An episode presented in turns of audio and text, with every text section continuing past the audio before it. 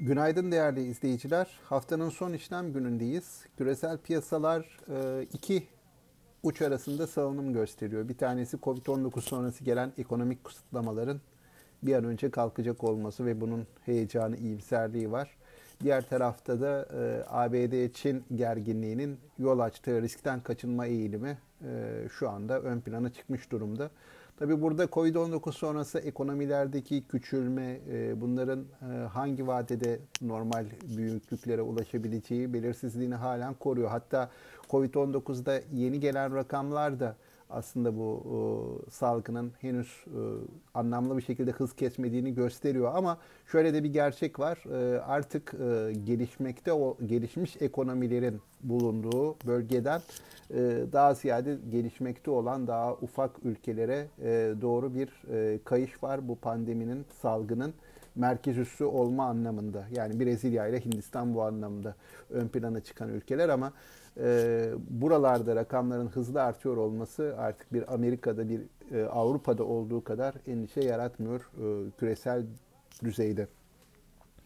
Dün e, başlangıçta bahsettiğim bu iki e, uç arasında daha böyle olumsuz görülen e, konular ön plana çıkmaya başladı. Bu e, Çin'le ABD arasında ilişkileri yeniden sertleşebileceği endişesi ve e, daha önce varmış oldukları ticaret anlaşmasının belki de raftan kalkabileceği ihtimali e, olumsuz anlamda fiyatlanmaya başladı. Buna sebep olan konu da Hong Kong konusundaki anlaşmazlık. E, ABD Trump tarafından da dile getirilen bir şekilde bu Hong Kong konusunda Çin'in daha az müdahaleci olmasını istiyor. Çin ise tam aksini savunuyor. Burada daha fazla e, etkin olmayı e, amaçlıyor. Buna dönük olarak planlar yapıyor.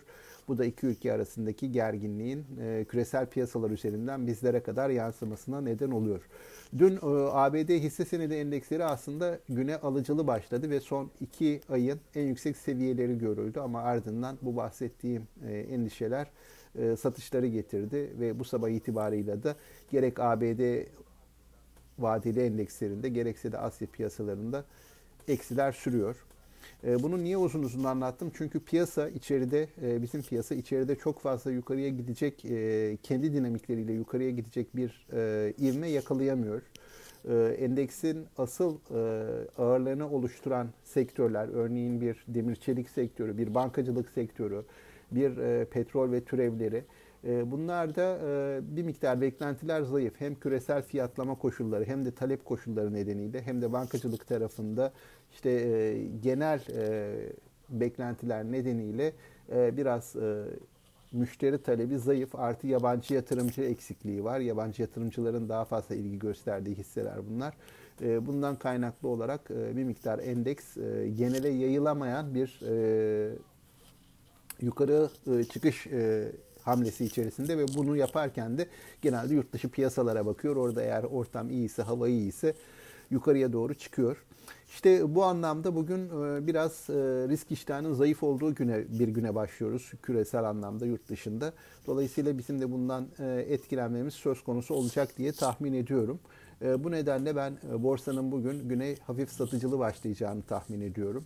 Ee, ama onun dışında gelecek hafta itibarıyla eğer küresel piyasalarda yeniden e, risk iştahı artarsa yeniden bu küresel normalleşme e, senaryosu beklentisi satın alınmaya başlarsa bizden biz de bundan faydalanmaya devam edeceğiz ama dediğim gibi bugün biraz zayıf bir piyasa beklentim var.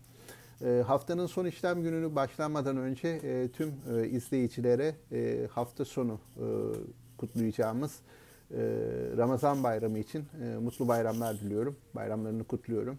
Ee, yeniden e, tüm yatırımcılara, tüm izleyicilere sağlıklı, e, bol ve bereketli kazançlı günler diliyorum. İyi günler.